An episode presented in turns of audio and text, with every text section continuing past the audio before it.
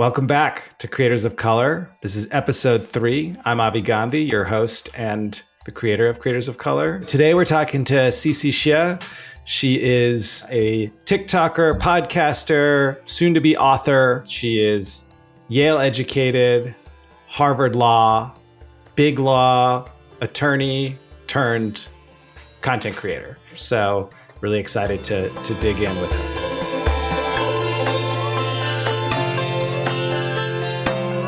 All right, Cece, welcome to Creators of Color. Thanks for being on. Yeah, thanks for having me on. I was very excited to hear from you. So, Cece and I have known each other for like a very long time. One of the best educated people I know. You beat out my brother and ended up at Yale uh, with me. you were a freshman while I was a senior. And then afterwards, you went to Harvard Law, got a law degree, and then went into big law, spent time in big law, and then threw it all away to become a creator.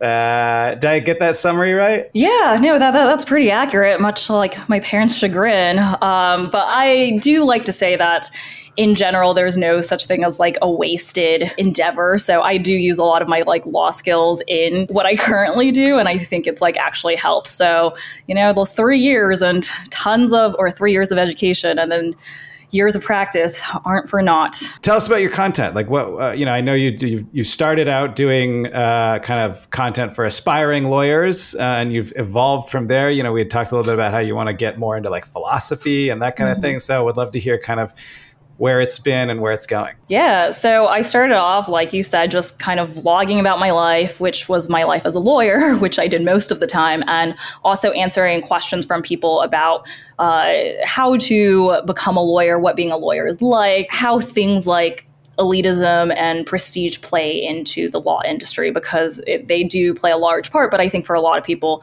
that's an opaque part of the industry that you don't know about until you're there. And it's helpful to just see the invisible ropes ahead of time. So I made a lot of content around that. And then after a while, actually felt a little, not like disgusted, but was like started wondering like what am i putting out in the world? Like what do i want to motivate people to do? Like i really liked helping people navigate the ins and outs of um, things like the prestige elements in law and like the financial aspects of law because i think a lot of people myself included thought that once you become a lawyer you're like automatically rich. And that's just not really the case. So kind of educating people on the realities of something and um, that became more what I was interested in doing. My parents told me that life was easy. It would be easy if I just did XYZ. If I just went to a good college, if I just got a good job, then my life would be easy and I would have it figured out. And it's funny because I'm, what, 31 now, and I'm still like, wow, life is hard. Life is harder than anyone told me about. And I can't even imagine like what other people feel about the difficulties of being alive. So um, I'm now making content a bit more about like with that in mind. So like, yeah, demystifying what it's like to be a lawyer. Is it for you? Maybe, um, maybe not. But like, we should be able to talk about it a bit, little bit more. Tell me about your family. Tell me about your kind of uh, childhood experience here. My family's from China. I was born in China, and I moved to the U.S. when I was like four, and I think had a pretty typical immigrant Chinese experience where my parents were like really, really valued education and they kind of came to America to be in this like land of opportunity, right? Like they really did see America as like a place where they could have different opportunities than they had back in China. So my mom was kind of like a prototypical tiger mom in that way. So just had a lot of cultural pains really as I entered my like adolescence with them uh, in terms of they had one idea of how I should live my life. And I had a different idea of what I wanted to have in my life. So there was this like constant tension and struggle. But at the end of the day, like I think they were really always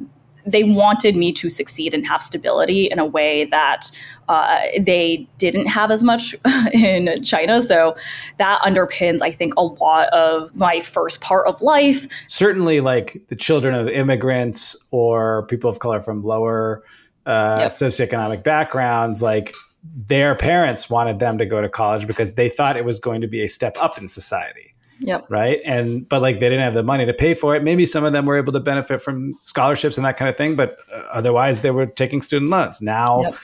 they're in debt. Are they really, have they really moved up in society? I mean, maybe. Not to the degree that, like, I think when your parents tell you, hey, you know, go to college, it'll change your life um, not to that same degree. And then you're like, you're sitting there and you're like, what the hell? What like what were the actual rules of the system? I don't know because clearly I was told to do one thing and now I'm here somewhere else. Right. And and you I mean we, we grew up in the same town. I think maybe yeah. you were in San Ramon, so one town over. Yep.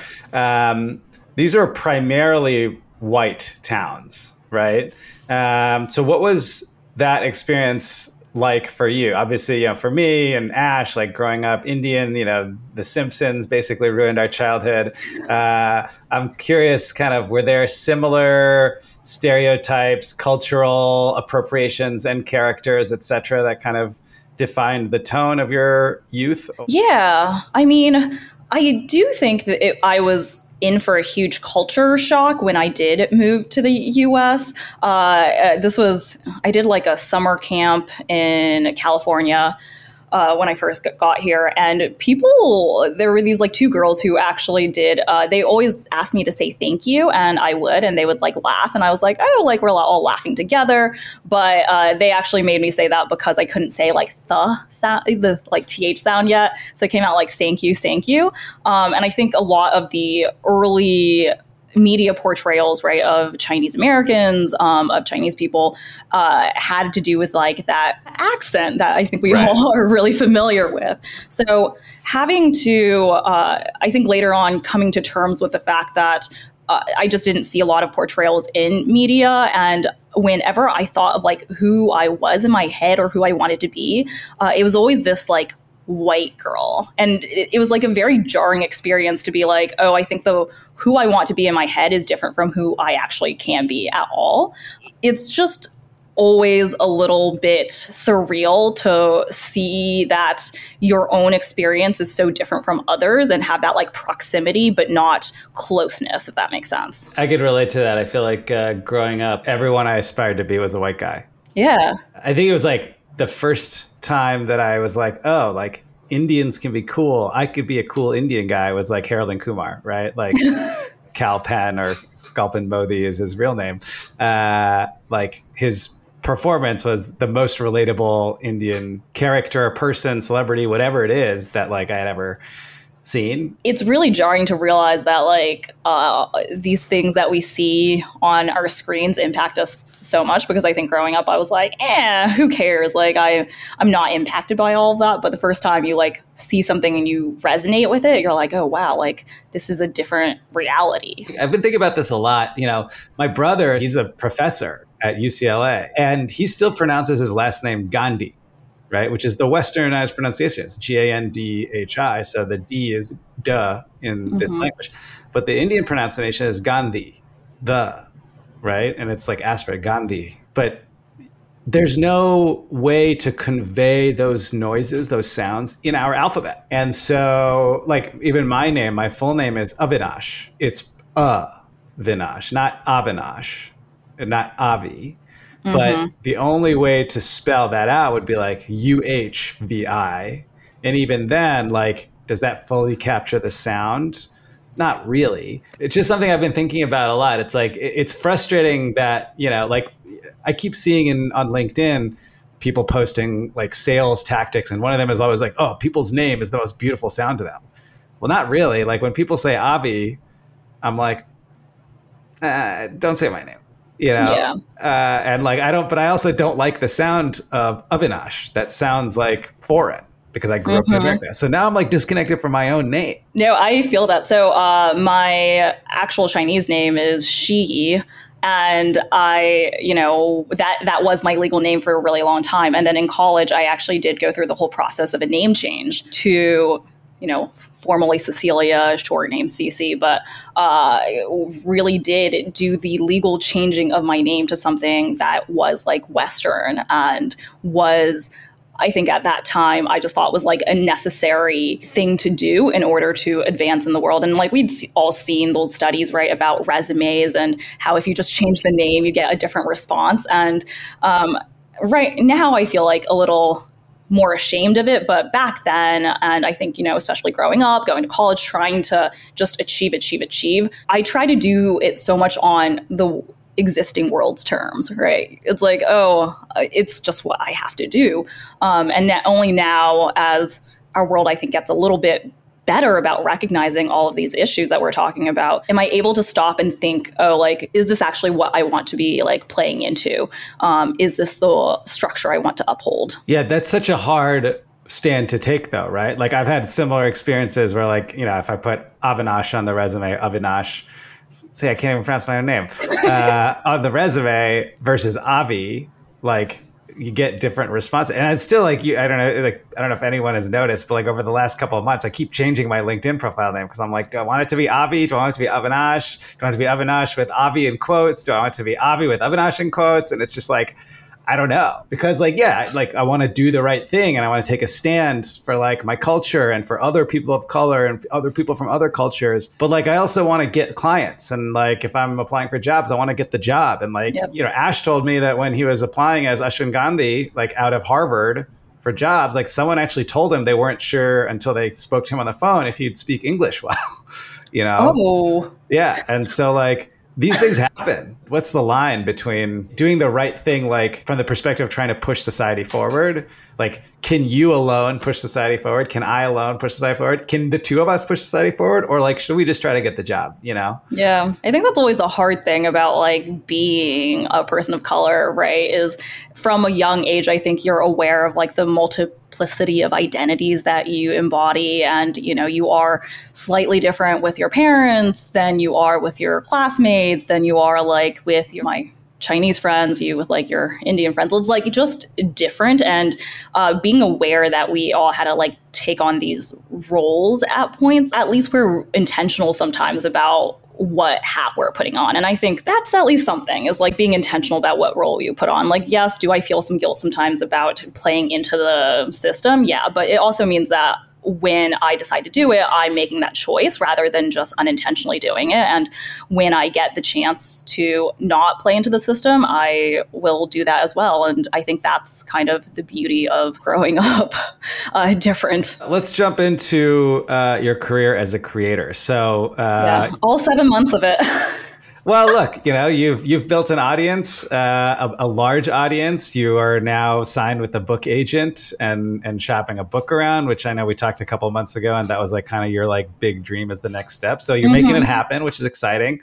You made a, a big move out uh, from, you know, ostensibly a c- clear cut path to riches and success in big law into this murky and uncertain world of creatordom. Mm-hmm. So tell us about that. Yeah. So I, I, get this question sometimes about like, oh, how do you decide which route to take, right? Versus when it comes to a stable job versus like something more risky, like a creator venture. And I, I, I still am really like risk averse at heart. Like I became a lawyer. Like that is that is a part of who I am. So I didn't really start thinking seriously about whether I wanted to be a creator until uh, much more recently. So maybe like a year and a half after I st- started posting content, I started making TikToks during the pandemic, as I think like a lot of people did when we were all stuck at home. And I was just honestly like kind of depressed because I was just home all the time and I'm a pretty extroverted person. I, all my creative endeavors, um, I did dance with an outside dance company, they shut down. And I was like, you know what, I just, my birthday was coming up and I was like, my birthday, I just want to do something a little bit different than what I'd been doing every day, which was just like going to my desk at home and then going to my couch. So that's when I was like, all right, I'll just post a TikTok. Like, who cares?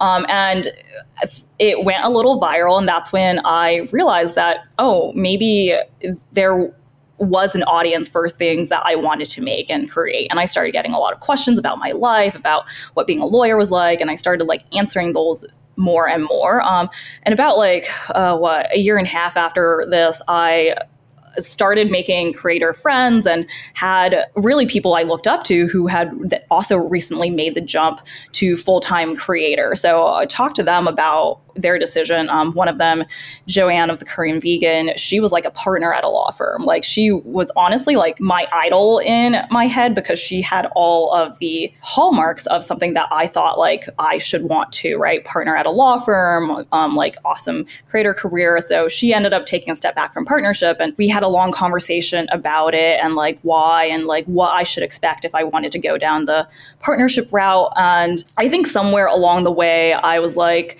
oh man, like, is this what I want to commit to? And luckily, she did. She had a book coming out. Um, it came out last year, a cookbook, and she was like, "Oh, well, you want to write, like you've mentioned that a few times, why don't I introduce you to my lit agent? And that kind of was the beginning of the end. When I talked to the lit agent and he was interested in what I had to say and thought that, uh, like, really believed in me in a capacity that no one had believed in me before, right? Like, I think my parents were always like, you're good at school. I think you'd be a great lawyer, doctor, like banker. Like they believed in me in those ways, but I had never had someone um, established in the industry like believe in me in a creative endeavor. And he was just like, no, I, I, like you. Like, I think we should try to make this work. But in trying to write this book proposal, I could not find the time with my law firm job. Like, I would sit down and be like, oh, time to do it. But then an email would come up. So it got to the point where I was like, if I want to make this happen, if I want to try this creative endeavor at all,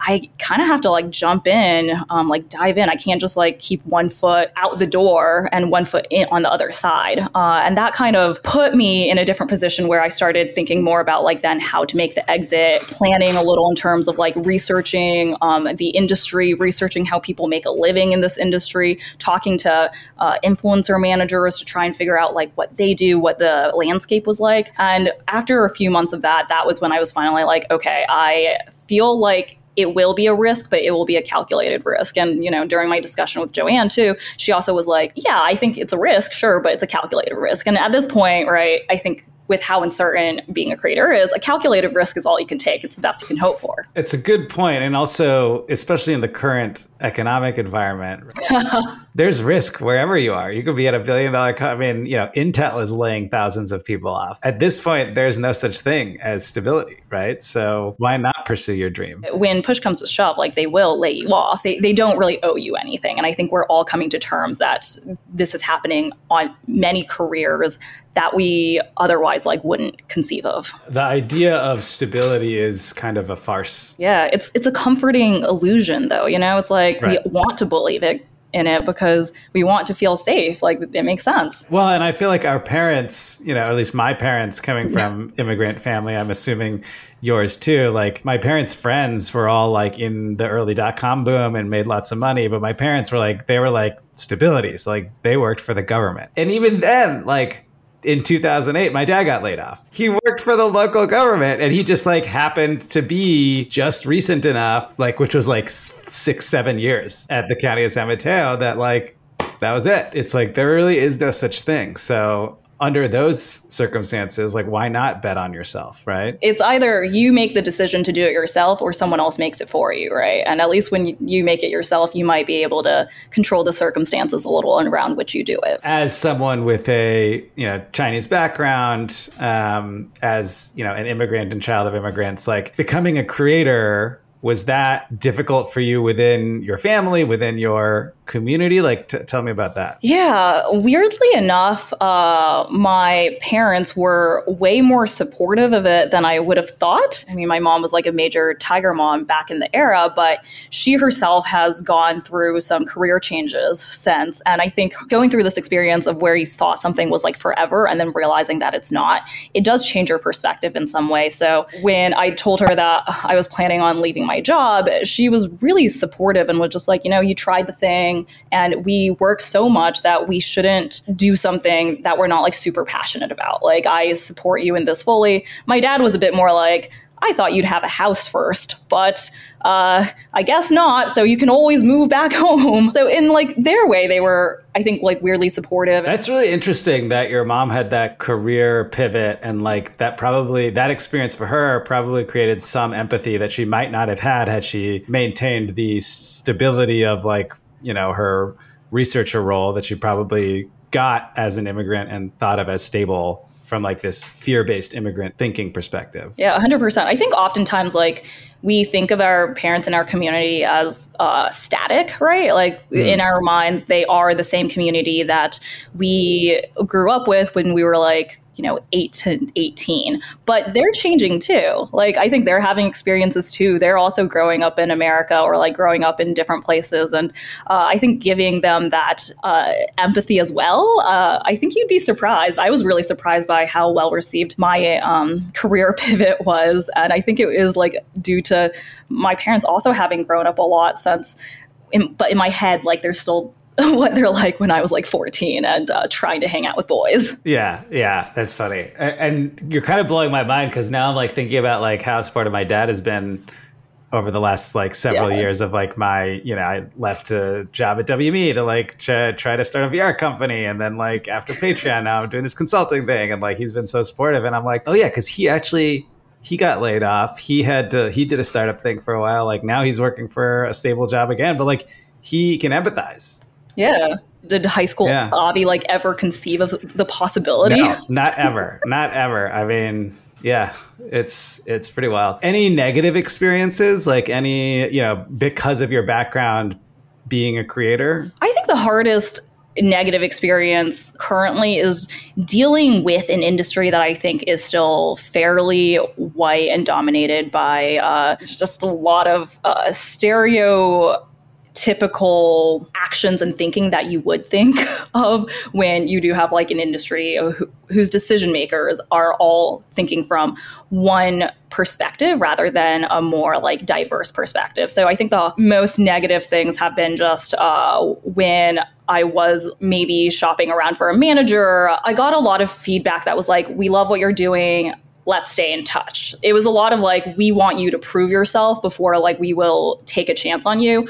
And having creator friends who are like really all uh, races and ethnicities and uh, genders, it does seem like that more often happens to creators of color. Mm. Whereas, uh, you know, if you are a hot white girl, you are probably being scouted from the moment you like have 5,000 followers. Like someone will reach out to you and be like, hey, we like you. We want to. And I've like, I've known this to happen. Like we do, creators do talk to each other and we do hear about the people who get reached out to at 5,000 followers. And like in, a manager or agent is like, we see you're a star and we're going to help you. And I just, that's not something that really happens as often when you're you're creator of color. Like I even the good meetings I had, I might come back to, and then they're like, you know what, I think you're still too small, or like you have to grow your Instagram. There's just like always some obstacle that you have to overcome. Are the managers that are kind of doing this or like signing you know white creators when they're smaller and putting a higher bar for creators of color. Are those primarily white managers or are you also observing it from managers of color? I think they're predominantly white managers. Uh, i actually didn't talk to many like managers of color maybe like two of them and they were honestly the most encouraging out of all of them. But it's still i think even at like the management uh like agent level it's still like really really white yeah. Uh, I think this is true of like a lot of marketing advertising roles. Well, and and it's certainly true of like the management, talent management, and talent representation community. Are there any ways that uh, your background has kind of worked in your favor? Yeah, absolutely. I'm a part of like a AAPI group chat on Instagram and it's helpful to just know that there are other people who like have your back and like would be willing to talk to you about certain things and go to bat for you when it's really necessary because we realize like how hard it is sometimes to really break out and like have the w- opportunity even to reach the broader audience. So I think Joanne's really been an amazing you know advocate for me and that she like made herself available like referred me to her agent like that is an awesome thing and i know for her like dni is like a huge thing i mean her content is all about like Korean vegan food, right? So she just like has her pulse on this like cultural aspect and like this need to raise the profiles of uh, diverse voices. So I think being able to that like is a huge help. Is uh, it's a smaller group, sure, but because it's a smaller group, I think we are all way more willing to like help each other out and like lift each other up rather than you know try to tear each other down in any way because we've realized like we need to stick to- together. And wh- what kind of ways are y'all lifting each other up? I think a lot of it sometimes is, uh, you know, telling about like invites or like industry events, meeting up. Uh, honestly, emotional support is one of the most helpful things as being a creator. It's a mentally hard life. Like, I wouldn't say it's like harder than any other job because it really isn't. But it is a mentally difficult life, and being able to talk to others about it in a way is in really invaluable. Uh, also, learning things like from talking to she is uh, she is like a woman of color manager. She actually told me that for months, like whether it's like a, a heritage month, right? Like AAPI Heritage Month, when you get brand outreach for content during those months, you should actually like charge higher. And I was like, wow, this wasn't even something I knew. Like, thank you for the information. So, like, being able to tell you how to like leverage yourself differently, that especially because uh, you you just don't get access to this information, right? It's a lot of like information asymmetry, and being able to like share the information with each other is, I think, just like really really important, as well as like help each other through the emotional times of like creating another day. That's really interesting. It's like um, if you had a manager like if you were able to get through the gatekeepers into like the gate kept system you might have that information. I also wonder, like, would a white manager know that? Like, Yeah. if, they, if a white manager primarily works with white creators, like, are Right. they going to know to ask for more during like API month or Black History Month or whatever it might be? Right, exactly. When you have like, I don't know, a POC manager, like I think they're kind of attuned to the different buttons and like levers that you can push and pull in a way that if you've built a career never having to notice that, like why would you know if they exist? Like this conversation and like the two conversations I've had for the uh, for the podcast otherwise are kind of like blowing my mind because I've never really talked about this in the context of like the creator economy or entertainment and like you know it's almost like a taboo thing it's like a little scary you know like and I was like I was in the mothership right? I was like at You WME and uh, and I was like the only person of color uh, on the team for for a significant period of time. But even then, like you know, I'm not perfect in that sense either, right? Like I was talking to King Russell, and you know, he was talking about how he didn't get on the BET red carpet for several years, even though like I was on his team because I'm not in the black community. I didn't even think about you know should we reach out to mm-hmm. BET, right? And so like like it's never going to be perfect. You know what I mean? Like the only way it's perfect is like through self segregation. The like if I worked exclusively with Indian people, all right, well then they might think to all of the Indian brands and media companies and whatever to reach out to, but like they're not going to know the mainstream, if you will, or like mm-hmm. other niches, right? Like I'm into anime, but they're not going to think to reach out to Japanese companies or whatever, mm-hmm. right? And so like it's almost like diversity, broad diversity, right? Like not just like people like you, all kinds of people around you is ultimately like what serves the best outcomes for everyone. I love that there's all these like niches now d- cropping up, and even in podcasting, right? There's like so there's podcasts that are so so niche, and I'm like, I love this. I love that now we're in a world where we can really. I guess like fly our freak flag a little bit more when it comes to what we're thinking about. You're obviously a creator on the internet. You're a woman. You're a person of color. So I imagine that you experience toxicity uh, of the internet. You know, hate, negativity, whatever it might be. Like, have you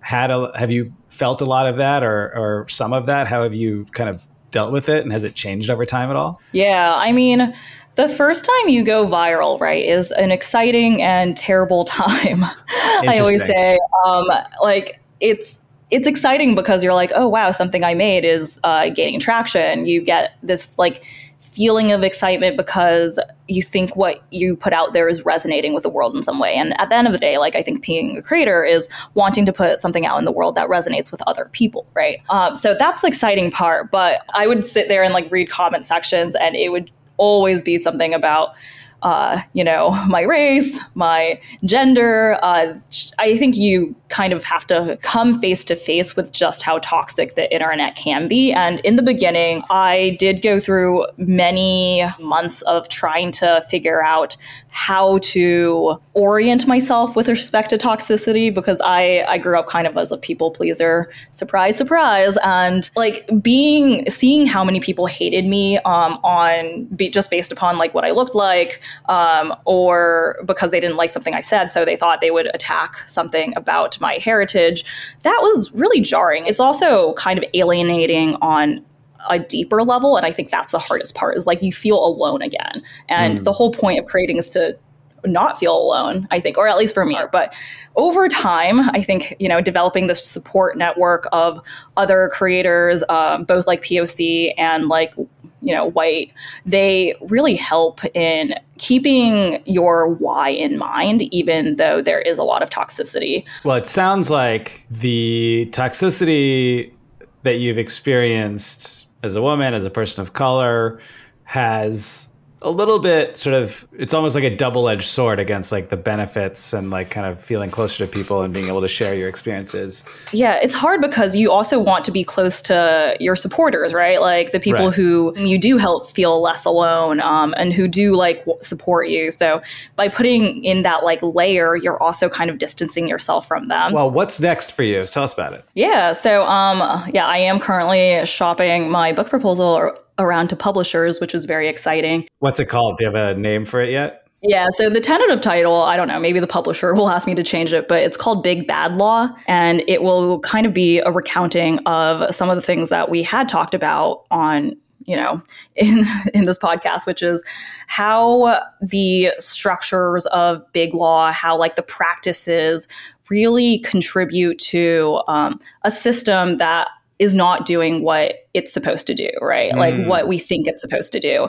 I, I think one of the most jarring things about entering the law firm environment is I assume that uh, all the structures, all the policies would make sense. But then I saw like many things that like didn't make sense many things that honestly like perpetuate pushing out of like minorities among like partnership um, mm. a lot of practices that contribute to staying quiet uh, when sexual harassment happens. And I was like, man, this is like the law. Like I thought this was, you know, law and order, like the reverence I had for the law, and it just was not playing out um, internally in a way. And I was like, this is kind of a commentary on just how our systems and structures and policies are failing us in a way. So, oh, yeah. And then my other, I started a podcast like four weeks ago, and it's been, oh, it's been a process, but it's called Currently Workshopping. And it's hard, right? Make everyone's like, oh, making a podcast, it's easy. You're just talking to a mic. I'm like, this is like one of the hardest things I've ever done. I'm terrible right? at this, but like, uh, you know, it's, it's practice. You have to view it as practice. You have to view it as like being terrible publicly over and over again until one day you're not as terrible. Yeah,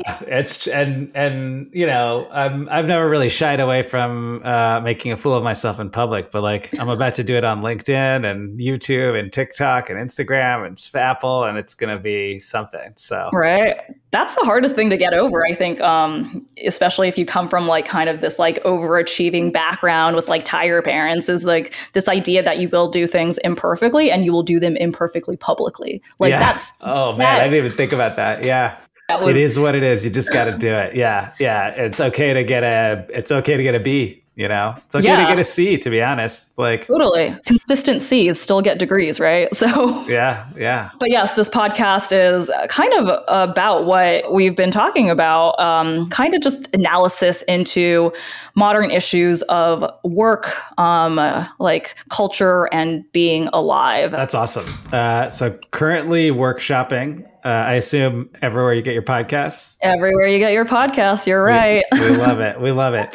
Uh, all right, let's talk about some advice that you have for other creators. You know, the purpose of this podcast mm-hmm. is to inspire and enable uh, a new generation of creators of color. I know you've started relatively recently, but it's been a crash course, I think. So if you were to start again today, based on your experiences so far, what advice would you give yourself? It's to really experiment in the beginning because it's sometimes hard to like know what you want to put out there that also res- resonates with an audience, right? I think people say sometimes like, oh, you know, don't think about the audience, don't think about the audience. But that's I, I don't know. I'm kind of of the mind that, yeah, people are out there and like you should consider them. So kind of try to figure out like what you want to say that also resonates with a lot of other people. Like being a creator isn't a vanity project, right? Um, it's right. not just all about you. Like you have to think about what value you're giving to other people as well. And then with that, uh, kind of keep that as your North Star because I think oftentimes, especially in the age of like virality and TikTok, I did get led astray sometimes. And I was like, oh, well, like it seems like the algorithm wants me to give this content, so I'll give this content. And it doesn't feel good at the end of the day, even if it does do well and you gain a lot of followers who like expect something that you don't want to do or be um, right. from you at the end of the day. But I think in the beginning, it's so easy to like want to go viral. Like that's, I think in the beginning, like that's all your goal is. And for a lot of people, that is all their goal is. But um, kind of like to take a step back and like ask yourself like the meta question of like, why are you even creating? What is it like you want to do? What, what is it that like compels you to create whatever you're creating. And do you have any advice for uh, other people of color considering becoming creators as to how to use their background, skin color, you know, cultural background, etc., as a strength uh, in their uh, pursuit? I think it's really to just not hide who you are, right? And so much of life, um, we've talked about this, we try to minimize ourselves a little to fit in with like what we think the system wants from us, right? Whether it's like resume names or um, just not talking about uh, some like cultural thing that you did this past weekend when people go around asking about like, oh, what'd you do this past weekend? And I think you can like use those as your strengths and talk about it a little bit more. I feel like the videos that I've done that have helped me connect the most with my audience is talking about things like how my parents treated money growing up and how that like impacted me. And all these things that I think if you know especially at Yale I like really try to hide like at Yale because it was such a privileged environment. I was like I cannot let anyone know that I have had a different experience. It was like almost scary. But um, I really do think that it's like if you're feeling it, probably someone else out there in the world is feeling it too. And if you can share and help that person feel a little less weird about what they're doing, then that is awesome. And you would probably be surprised at how many more people have felt how you felt um, when it comes to your particular relationship with your background, your culture, your heritage, your parents um, than you would think. And that's really like the beauty of it because it's like, it's the internet. It's it's creating. Like you don't have to do what everyone else is doing. And honestly, you're probably better off not doing it. Like you didn't go the traditional Hollywood like agent manager route. So you're not beholden to those same rules. Like let that be freedom rather than um, a restriction. It's interesting, like just having these conversations, you know, to your point of like other people having similar experiences, like every single one of these conversations the person I'm talking to talks about some experience that I can relate to. It's interesting to be able to like share those stories and to see that like hey it's not just me you know like yeah. a lot of people have had these experiences this was a question that we got uh, on linkedin when i solicited uh, questions from um, my audience and mm-hmm. uh, and i'm i love it for our white allies that are listening to this like do you have any advice for them on how you know whether they're creators or executives they can support creators of color? So i think for uh, other creators it's really to form relationships with um, like creators of color and uh, share information right? Like i think i'm really friendly with um, a white creator and we just get dinner all the time and talk about like her experiences in the industry and I share my experiences in the industry. And I think that like information sharing is really powerful because you don't know what's happening um, until someone else tells you about it. And for executives, um, I've actually thought about this question a lot and I think a lot of it comes down to really directing the people who interface with creators of color to not try and like get the winning contract terms or like get the lowest rate um, is it's like you need to recognize that there might be an existing information asymmetry and kind of like help uh, not perpetuate the inequities that already exist, right? Um, sometimes it's really heartening when you do talk to a brand and they're like, okay, like, you know, I th- I think this makes sense. And it's like a higher number than you ever think. Um, or they send contract terms, and uh, this is where the legal training comes in. I read and I'm like, okay, no, these actually like are good. They're not like trying to screw me. And I have seen contract terms that like are really, really unfavorable to other creators. And I'm like, wow, if I know this only because I'm a lawyer, like how can other creators, especially uh, creators without access, without managers, without agents, like how do they really navigate all of this? There's more like minorities and like people of color every day in America America. And I think with that will come increased purchasing power, increased like cultural influence.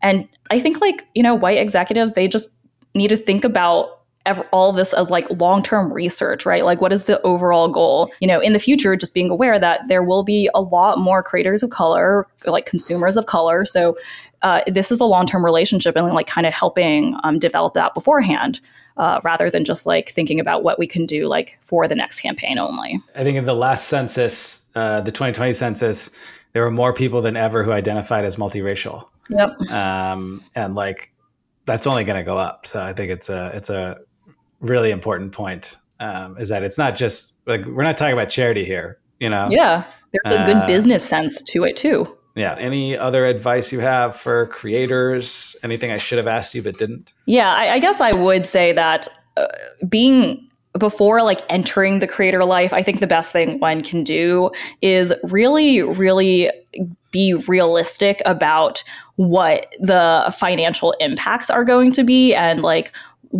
do your research on the realities because I think, you know, this is true in law too, where a lot of people jump in and they're like, I'm going to make millions immediately because they saw like XYZ do the same.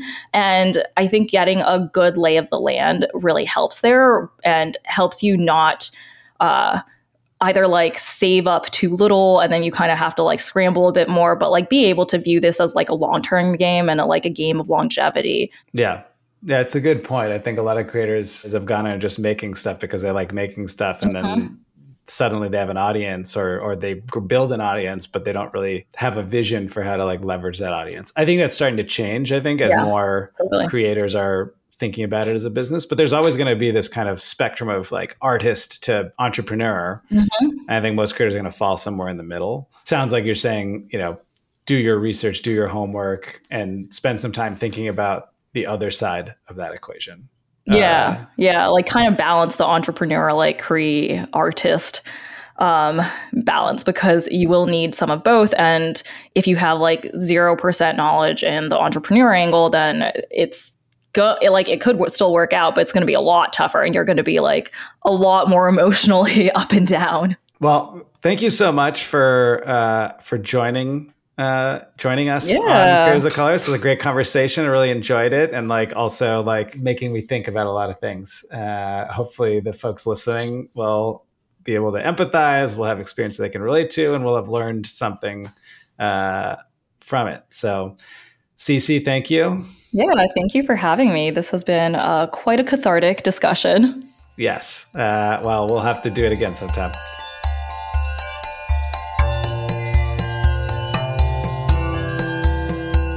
Thanks for listening to Creators of Color. That was an amazing conversation with Cece Xie. The conversations that we've had over the last few weeks, it's not really something we've ever talked about. It was kind of just like this implicit, like, hey, I'm an agent of color and, you know, I want to work with you. And, uh, you know, they, you know, as Kingsley mentioned, like there was some level of implicit, unspoken comfort there. And, you know, likewise throughout my other roles. So now being able to have these conversations about people's experiences, I'm realizing like I'm not the only person who has felt the way that I felt. I found it very gratifying.